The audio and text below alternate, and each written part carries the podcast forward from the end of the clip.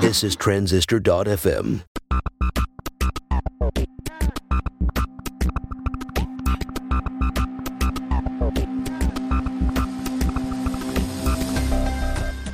Hey everyone, welcome to Build Your SaaS. This is the behind the scenes story of building a web app in 2018. I'm Jon Buda, software engineer. And I'm Justin Jackson, and I'm standing in a hundred year old bank vault. Did you rob it? Did you? How'd you get in? I, this this What is how desperate find? I was to find a recording spot. I I robbed a bank and barricaded myself in here. well, it sounds good. Is it all, all the money? All the money is insulating the sound. That's right. Yeah, that's that's true. That's another good way to insulate that people don't think about. Real dollar bills. Not very economical. That's how we roll here. Uh, yeah. yeah, follow along as we build transistor.fm. That's why we're here. Uh, this bank That's vault is this is in my co-working place, and uh, this was once the post office, and so Vernon is a very unusual Canadian town in that we most Canadian cities have nothing old, like no old buildings. Like if you have anything past you know the 1900s. Um, well, there are no buildings past 1900, Hmm. but in Vernon we have my kid's school is built in 1867. Uh, no, not 1867. Is that right? Or 1896? I can't remember which one. But we have all these buildings that are uh, built in the late 1800s, and I think this post office is. Uh, I'll have to double check. I know it's at least 100 years old. So Yeah. There was a uh, there was a restaurant in Chicago that was actually um, built in an old bank, and you could eat in the bank vault. oh no way. But it, but it, it was a really cool place, um, kind of like underground a little bit. But it, they closed. So There is actually you're in Austin right now, right? right. And there is a really cool restaurant there that I ate at when I was speaking at a conference. They had a speakers dinner. It's an underground like gangsters cave. I'll try to find photos. It is crazy. Like it's Nice. it's unlike any place I've been in. It's all rock. It was like blasted out of the rock. I'll put a photo in the show notes as well, which you can find at saas.transistor.fm. Uh, before we go too far, Jon, why don't we give Yeah. some Patreon shout outs? Uh, I'll do the first one and you do the rest. We have a All brand right. new uh, Patreon named, uh, apologies if I don't get the pronunciation correct, Samori Augusto and uh, quite generous actually. Uh, thank you for being a new sponsor, and I think we'll just this time we'll mention his the app that he's building, the bicrowd.com. So, thank you to Samori. Who else do we have? Uh, we have, let's see, we have Mike Walker. We have Brad uh, from Canada. We have Darby Frey uh, from Chicago. Kevin Markham, Adam Duvander, and Dave Junta, Junta. also from Chicago. Do you see? Do you see that little note I left there now? Yeah, yeah. He actually uh, sent me a note on Slack, and he was like, "It's it's hilarious to hear Justin try to pronounce my name." I think it's it's you know the best comedy are the recurring bits, and in some ways I, I don't want to lose that bit. So, and the nice thing for Dave is he gets so much airtime. Like we talk about we talk about Junta like every single time. It, it's a it's a little stop on our podcast train. We'll uh, we'll give you the opportunity to say his name in a couple months and see if you can remember how. Yeah, I mean, you practice enough things. So last week, Jon, uh, uh, we talked about this interview I did with Tyler Tringas of Earnest Capital, and then we played uh, an, an abridged version for all the listeners. And now this week, I thought we would talk about it. Uh, did you get a chance Yeah. to listen to listen to it? I did. I did. Yeah, it was. I really I enjoyed it. It actually, once I was finished listening to it, I think it sort of set in that that type of funding model is kind of exactly what I would be looking for. If Mm-hmm. I know we we have we've talked about it before. Yeah. It's like here's what I would want, and it seems to be like what Earnest is going for. Obviously, they're not. You know, they haven't launched yet. But Yeah. um, Yeah, and Tyler said he actually messaged me and said he'd be happy to do a um, like a, a follow up interview, and, and, yeah, they're still building it. He was very clear to say he didn't expect this thing to blow up the way it did, but Mhm. I think it's interesting for us to look at it, uh, especially because there are a number of these now. We have Tiny Seed Fund from Rob Walling. We have Indie.vc. Um, you know, there's there's all of these new funding vehicles coming online. They're interesting from a variety of perspectives. One, I think they're challenging this old archetype that bootstrapping is good and funding is bad, or depending on depending on which side of the war you're on, right? Right. Yeah. I mean, you know, I, I think Tyler touched on this a little bit in that, like, he doesn't see anything wrong with VC. It's just one other option, and maybe, maybe you'll get there eventually, depending on how you're funded Mhm. initially or not funded. But Mm-hmm. um, yeah, it's just sort of a new, a new approach to a model that doesn't work for everyone. And, and in some ways, it's refreshing because the old kind of religion, which was, you know, maybe maybe spearheaded by DHH and Jason Fried of Basecamp, was, you know, eh, you know, venture capital is evil, and why don't take it? It's not worth it. You sell your soul, you sell your company. It sets up all these unrealistic expectations, and you know, they're, they're they've been quite strong. Uh, they've been quite strong on that, right? Like it, it, Yeah. the the you can read the blog posts, and um, and and maybe for good reason. You know, the there's also a lot of blog posts that have come out lately, for example, from Buffer and Wistia, who have said, you know, this is the downside to raising money, and they're buying out their investors now. Uh, I think Buffer. What did Buffer? I'll put this in the show notes as well. Yeah, they they are going private, basically buying out their investors, going private, uh, using debt financing for this, and it, it you know, it, there's definitely a and and they talk about the downsides, right? As soon as you take uh, venture capital, you are setting yourself up to go. Uh, you, you have to grow. You have to grow not yeah, you have to grow. not just Yeah. two x, but fifty x. Have you have you ever worked for a venture funded startup? I haven't. No, I've somehow avoided that. Hmm. I don't know. I don't know how. I've worked for uh, a startup that was venture funded, and um, yeah, it's it is a lot of pressure because it's not enough to be profitable. It's not enough to be basically all you care about is growth because you want to grow so big that you are Yeah, you know attractive to be acquired or go public. I guess. right. It's just such a. I don't know. It's just such a bizarre model to me. I mean, you so much pressure to grow and be big, and it, the like profits don't matter. Mm-hmm. You're basically only trying to be sold or go public to raise money to then grow bigger. Yes. To then maybe maybe be profitable at some point, or then be bought Yes. after you're public. It's just I don't know. It's so much different than just trying to build like a stable long term business. yes, totally. I, I finally found this this uh, this blog post from Buffer. It really is worth reading.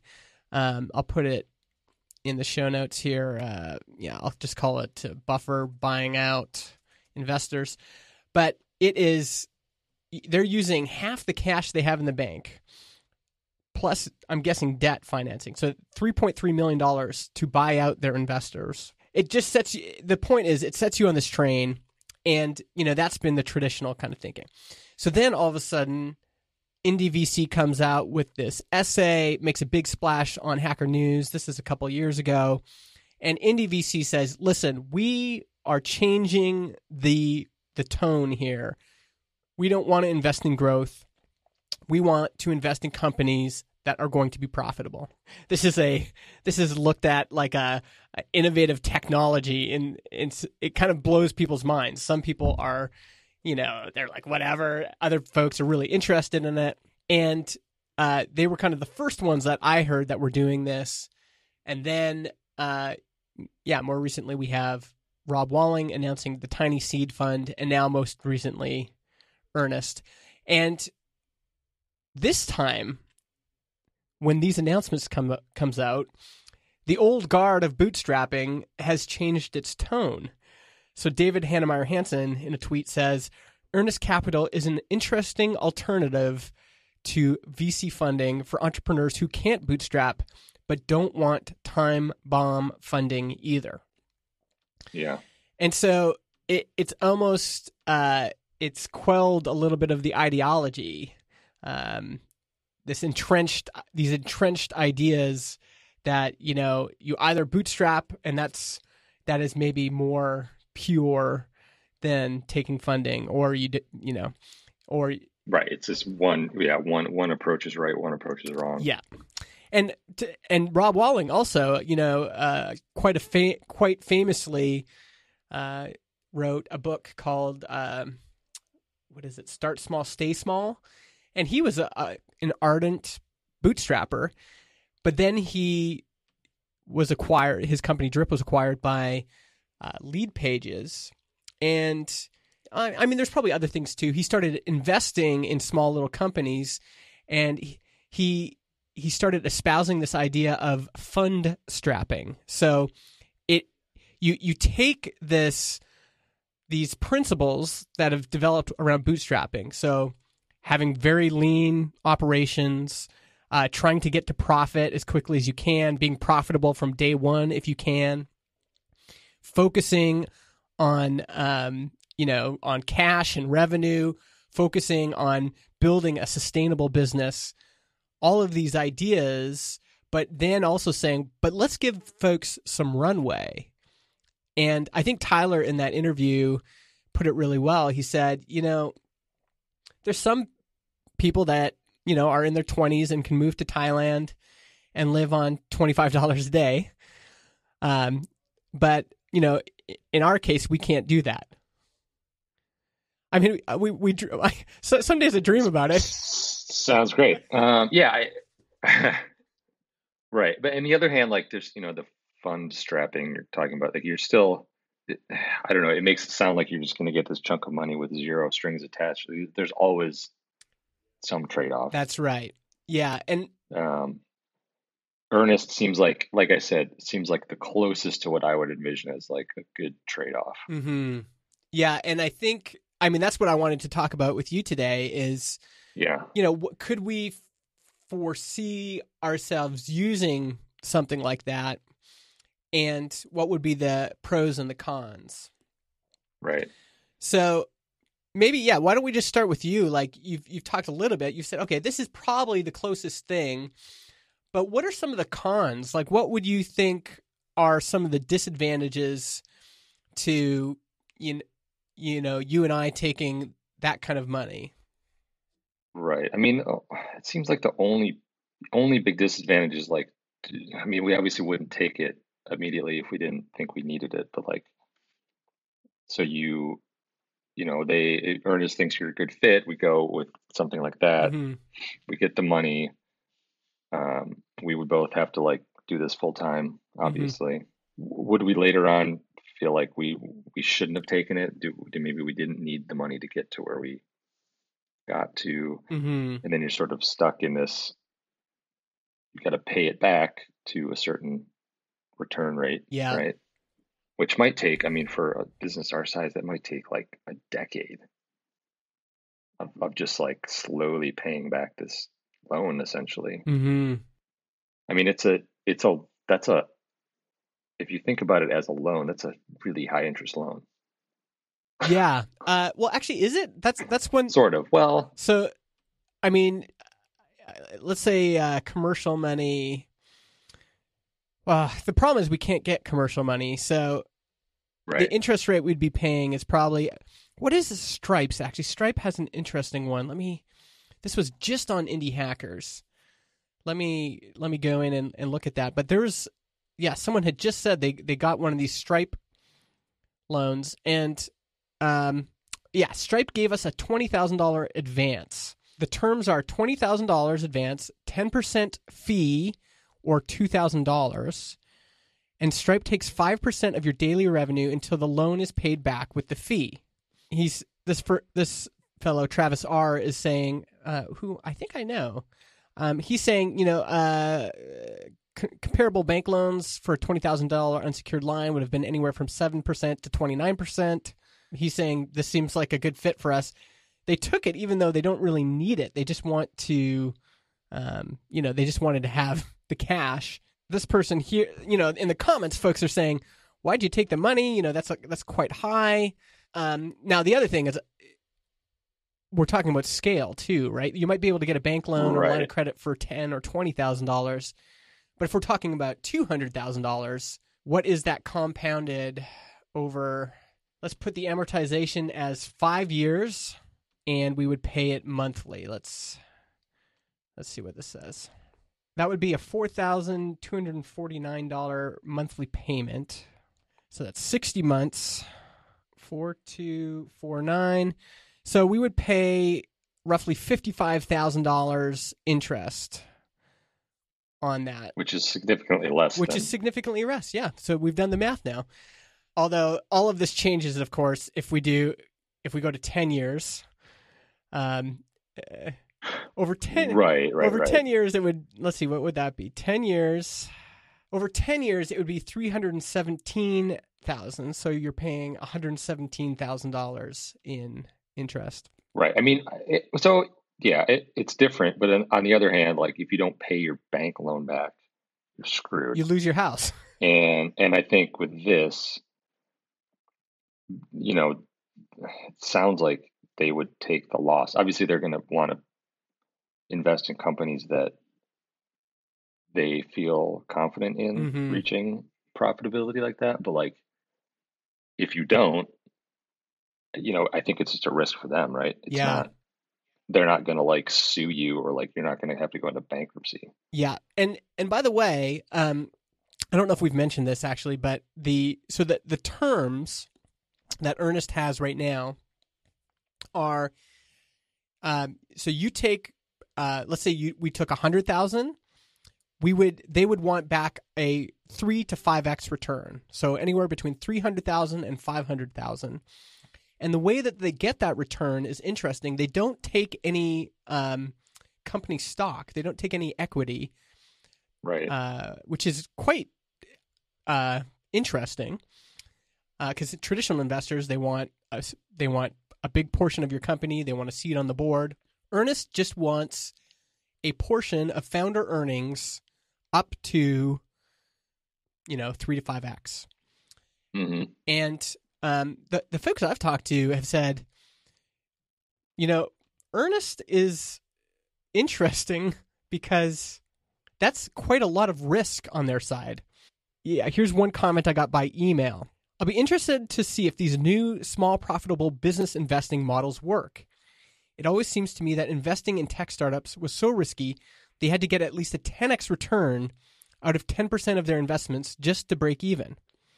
I listened to the abridged version of your podcast with Tyler Tringas, but upon reflection, I'm not sure I understand how they're attempting to reduce their own risk, allowing them to succeed with only uh, four to five x return. Yeah, I mean, they must have to be really diligent in the kinds of companies they invest in, I guess. Yeah, But I, I would assume other venture capital firms are as well. yeah. I mean, So it's tough. yeah. I think it, it it's a new it's a new theory. The new theory is they will lose less. So when you're, you know, it's kind of like Babe Ruth. You know, when Babe Ruth was swinging, he was always swinging for the fences, and I think his batting average wasn't that good. Now I'm all the baseball people. He swung for the fences, and you know that's what venture capitalists want. Right. So those are the cons. You are paying back. It's a decent chunk of money. Like if you think about it, it's it's being taken out of your it's being taken out of the founder's salaries or the the um, Dividends. dividends or distributions Mhm. um, over time. You know that adds up Yeah. four hundred thousand dollars in lost. You know, income is a lot. Yeah. but but at the end of that you're obviously in a place where assuming you pay all that back you're obviously running a successful company at that point Yeah. and then once it's paid off you are in a great spot Yeah. i think i think in the case of Earnest it seems like the pros kind of outweigh the the cons quite a bit. Yeah. Um, it's, it seems like a very a very hands off approach, and I think this goes back to what I was talking about when I, you know, had had this idea for a type of investment that would be I would be comfortable with, which is like, you know, you have someone investing money in you, and they they have obviously vetted you, and they trust they trust you to to kind of continue on as you are. mm-hmm. They they have a feeling that you can be a successful company, and they just it's very hands off. They don't, you know, they don't they're not making decisions for you or telling you which way to go. Mm-hmm. They don't put someone on the board. You know, they might have like a community for you to talk with other founders, but they're not pushing you in one direction or the other. Yeah. Yeah, I think it is interesting. It's something I want to keep chewing on. The challenge with all of this stuff, and I think I mentioned this in the interview, is what's what's difficult about the dogma on both sides is that it's very difficult to take one business who are at a crossroads like we are and say that one move was better than the other because we can't A B test reality. We can't say, okay, let's take Earnest's money and let's try out that path. And if that doesn't work, we'll get in our time machine, we'll come back to this point, and then we'll we'll take, you know, uh, two million dollars in venture capital. And if that doesn't work, we'll come back to this point, and then we'll just bootstrap it the way we are going to before. We can't do that. And uh, you know, all of the the survivor bias in all of the publicly available examples doesn't really help us because you know i don't know we could say uh, okay convertkit it's wildly successful but maybe it would be even better if they had taken money or you know um, someone who failed maybe they wouldn't have failed if they had you know chosen a different path Yeah. and so it's so difficult because the the number one risk with all of this stuff is burning out. Right. Can you yeah, can you stay in it long enough? Can you stay in it long enough? Can you grow at the right time? You know, I I think I told this story before, but I was in the the ESP industry, the email service provider industry quite early. And I remember at the time you know, we were looking at MailChimp and we were looking at uh yeah, MailChimp primarily and just thinking, man, they are so behind. Like they they they we didn't even consider them uh you know, I, I mean they were a competitor, but we just thought they're they're you know, not as formidable as Campaign Monitor at the time. Right. And Huh. it's just amazing how things change. You know, at the time we had Campaign Monitor, which was bootstrapped. We had Constant Contact, which had taken money and gone public. And we had MailChimp, which was bootstrapped. And we were just thinking, you know, it, that the playing field was still wide open.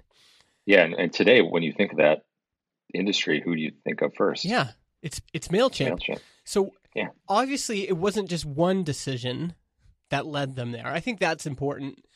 Uh, you know, there's often people think it's just you know one decision that's going to make or break the company. It it's this is this decision isn't the one thing that's going to make or break us.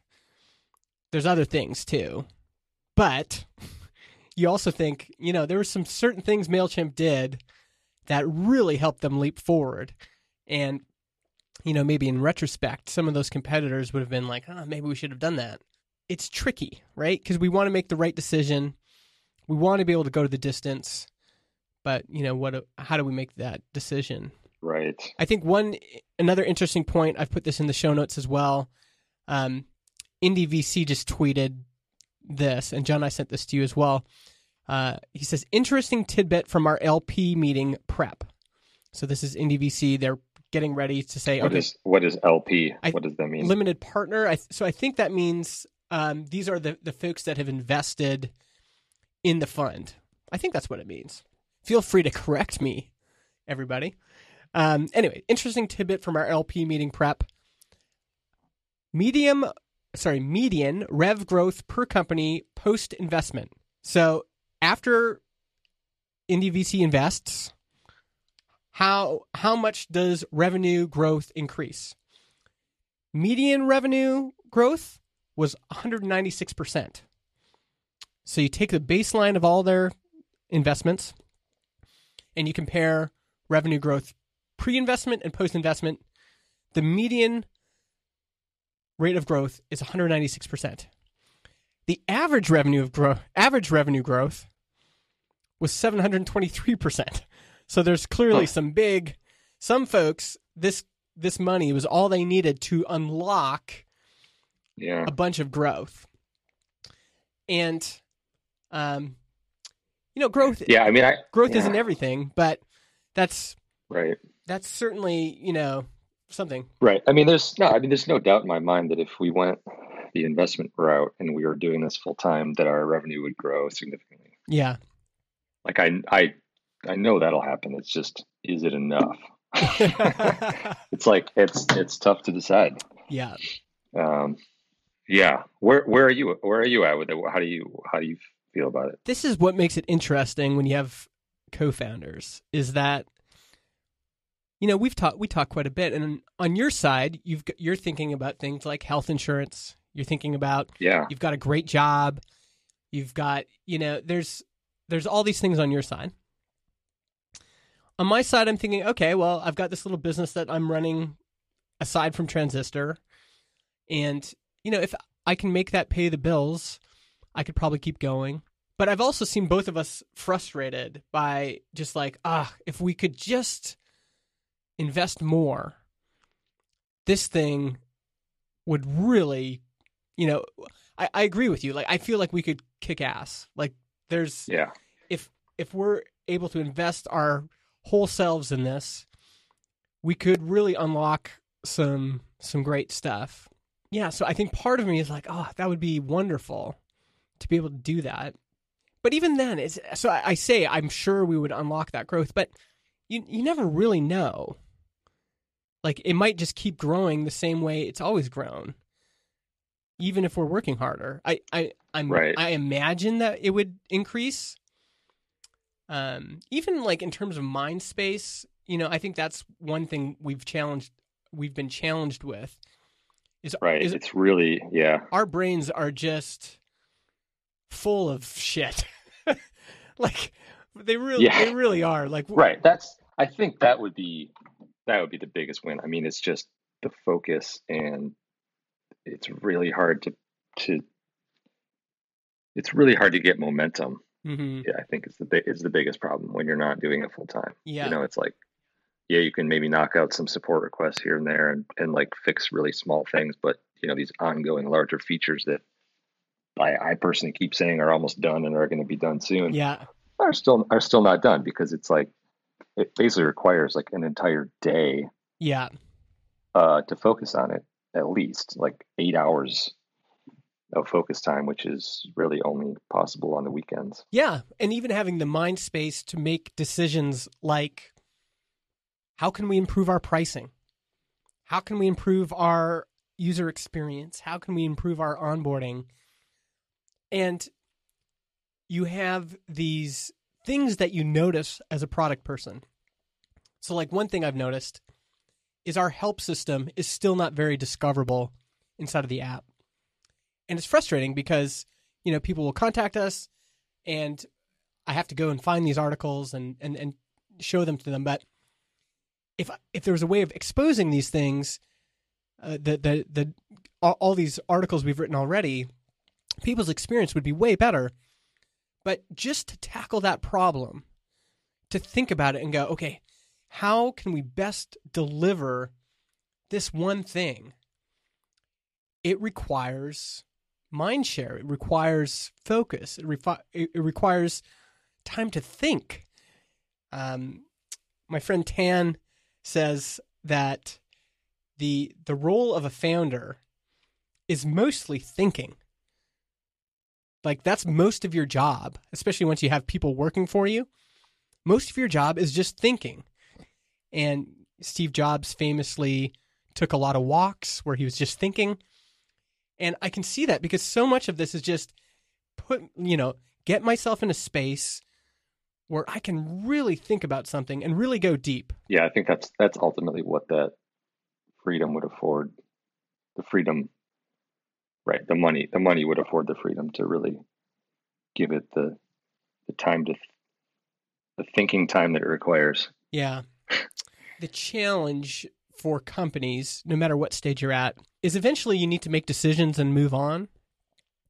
And so, what's great about being uh, opinionated, like the folks at Basecamp were, is it just helps you set your course. It helps you say, you know, what are we about? Uh, we're about not taking investment. Okay, let's go. You know, and then they Yeah. just worked for two to three years uh, on Basecamp on the side. Um, David Heinemeier Hansson actually, he tweeted out. So I wrote this article about startup costs that got a, quite a bit of traction, and he tweeted it. He he shared it, and then people were responding saying, "You know, what did you mean by that, or whatever?" And uh, the one thing he's they asked him is, you know, how much were you paying yourselves in those early days? Let me see if I can find this. And he said forty to fifty thousand dollars a person. So, you know, even that is interesting, right? Like that. Right. Uh, so, what did he say? He said, reducing costs means reducing risk and adding options. Growing business is a maybe, lowering costs is a definite. We didn't go full time with Basecamp before it could comfortably pay the meager salaries, meager 2005 salaries of four people. Could we have gambled? Sure, but I don't gamble. he's he's he's he's so strong. But you know, he's saying, well, back in 2005, we didn't go full time with Basecamp until it could pay forty to fifty thousand dollars per head. Well, one of the challenges we have, you know, this was young DHH, no kids. uh, You Mhm. know, young Jason Fried, no kids. Not Yep. Yeah, Not- it's a much different situation. and for us, it's like, well, we'd have to. It, it would have to be 100k per head for us. Right. just Right. just to even put us in the ballpark. And so we're already kind of doubling that. Um, just different stage of life, etc. Yeah, I mean, it's different stage of life, different time, different decade, different time. You know, there's a lot of a lot of things that are different Yeah, now than I think when they were worried about that. yeah, Certainly, the cost of living is a little bit higher, especially in cities. yeah, and and just stage of life is different. Oh, the only other thing I wanted to mention, actually, I can I can just blast through these. So, what kinds of companies does Earnest want to invest in? Uh, these are some notes from the interview. Organic customer acquisition channels. Uh, I think we definitely have that, by the way. Uh, so, if anything, this is a nice scorecard for us. So, we get t- tons of signups from word of mouth, from search. I had someone the other day that said, "Yeah, I was just searching this term, found your site, and signed up." Um, low levels of structural churn, so ready to stay customers for a long period of time. There's tons of evidence that uh, people who pay for podcast hosting stick around for a long time. I was at a party, and uh, a fellow said, uh, "You know, I he had a hockey podcast, and he hadn't updated in a while, but he was still paying Libsyn every month for the podcast, right? So these people they they create these shows, but they want them to live on. They don't want them to cease to exist, right? Um, founder is a good fit. Is the other check mark he wants. Uh, product is launched and has revenue. That's also us. And it has to be a space that Tyler Tringas feels comfortable with. He's as the general partner, he wants to have some sort of interest or understanding of the market. Uh-huh. And he's talked a lot about podcasting, and uh, he's even given us kind of private feedback on our user experience and marketing. So we meet we meet a lot of the, the requirements, and Right. And we, yeah, I mean, you haven't really talked to him necessarily directly about us. Yeah. Right. Yeah, Yeah. no, I haven't talked to him. It's also not, he also hasn't really opened this for business yet. Yeah, I also got to ask him about Republic.co, which is something I've been interested in. Uh, Republic.co is a crowd equity um, funding option, Mhm. and uh, RadioPublic, who's in our space, just raised, I think two or three hundred thousand doing this. Okay. And I just didn't understand like what are the pros and cons. Tyler has a pretty good, uh, pretty good understanding of it, and he said it's a great option if you have an audience of fans that want to support your work. But in terms of the people who invest, their crowd equity doesn't have monetary value unless you raise a big round or go public. So, my understanding is that folks who invest in these things, they either are fans or they want the perks that you're offering as a part of the, for a better word, Kickstarter, right? Yeah. So that that was interesting to me because I, I didn't quite understand the equity portion. But he says basically it's like a you're getting a promissory note or something that if this company ever raises money in the future or goes public, then that crowd equity converts to something that's actually valuable. Um, but yeah, I think we'll leave it there, folks. If you have kind of feedback or ideas, or if you can see into the future, if you have this time machine, please Yeah. let us know. we, we, You might be, have some other benefits if you already have a time machine. yeah, no, I want you to only use your time machine to go in the future and look at our future. Maybe we don't want that. Maybe this is actually the best part right here is just two guys hustling on the side and talking every week uh, and recording a podcast. This might be like we will we'll look back on this and go, Yeah. "Wow, those were the days." Remember that? Remember when we were just Justin was just recording in his closet? You know, Yep. those were the best days. We might. We might look back look back wistfully on those days. It's true. Say, well, we weren't making any money, but we had fun talking. Yeah, but those were the days. um, okay, so we got to wrap up. Um, what? Uh, yeah, so we're still working on SSL. Yeah. Still Yep, working on Spotify SSL. Analytics. Those are both coming. Ye- Yeah. Um, nothing nothing really big. I mean, I, I rolled out a small update for uh, iPhone X and XS.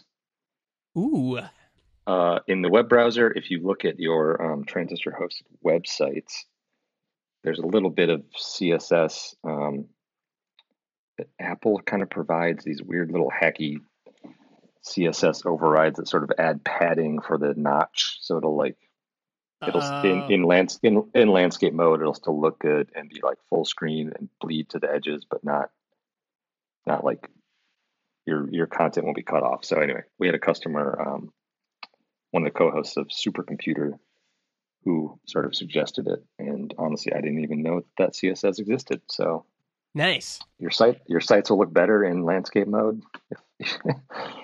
um, Cool. that's the only that's the only real thing we've rolled out. Um, you know, just a few uh, updates to YouTube here and there. That's still sort of you know, that, that feature still feels somewhat beta to me. Like it, it it's better, but it it's for some reason some of these videos like they stall out when we encode it and they just sit there for hours, Mm. and I don't quite know why. Yeah. Well, we'll keep working on it. Um, Yeah. That's that's the. I mean, the, not every week can be uh, a nice big feature release anyway. Even when you've got tons of people working for you. So Right. I mean, it feels good. You know, it feels good to knock out the small things, but it also it also feels like sometimes you get behind on the bigger the bigger pieces. But yeah. Uh, can you want to tell folks quickly about Apple Pay? oh yeah, um, yeah. Stripe has pretty good support for Apple Pay. Um, so when you when you sign up or or even change your payment method within Transistor, um, you'll eventually have the option to just use Apple Pay and it'll autofill everything, Sweet.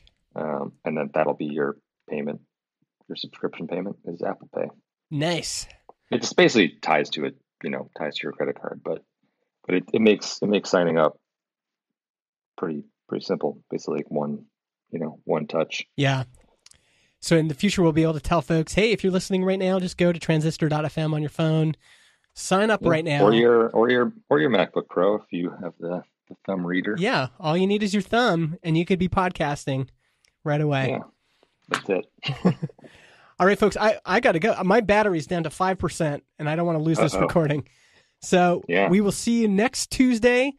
As always, reach out on tra- at Transistor FM on Twitter or at Jon Buda at M I Justin, the letter M, the letter I Justin. And we will see you next week. See you next week.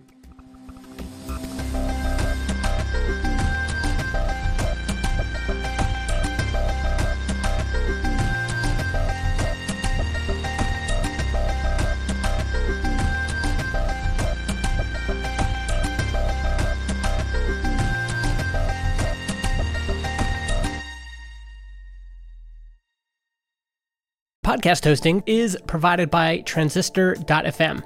They host our MP3 files, generate our RSS feed, provide us with analytics, and help us distribute the show to Spotify, Apple Podcasts, and more. If you want to start your own podcast or you want to switch to Transistor, go to transistor.fm slash Justin and get 15% off your first year.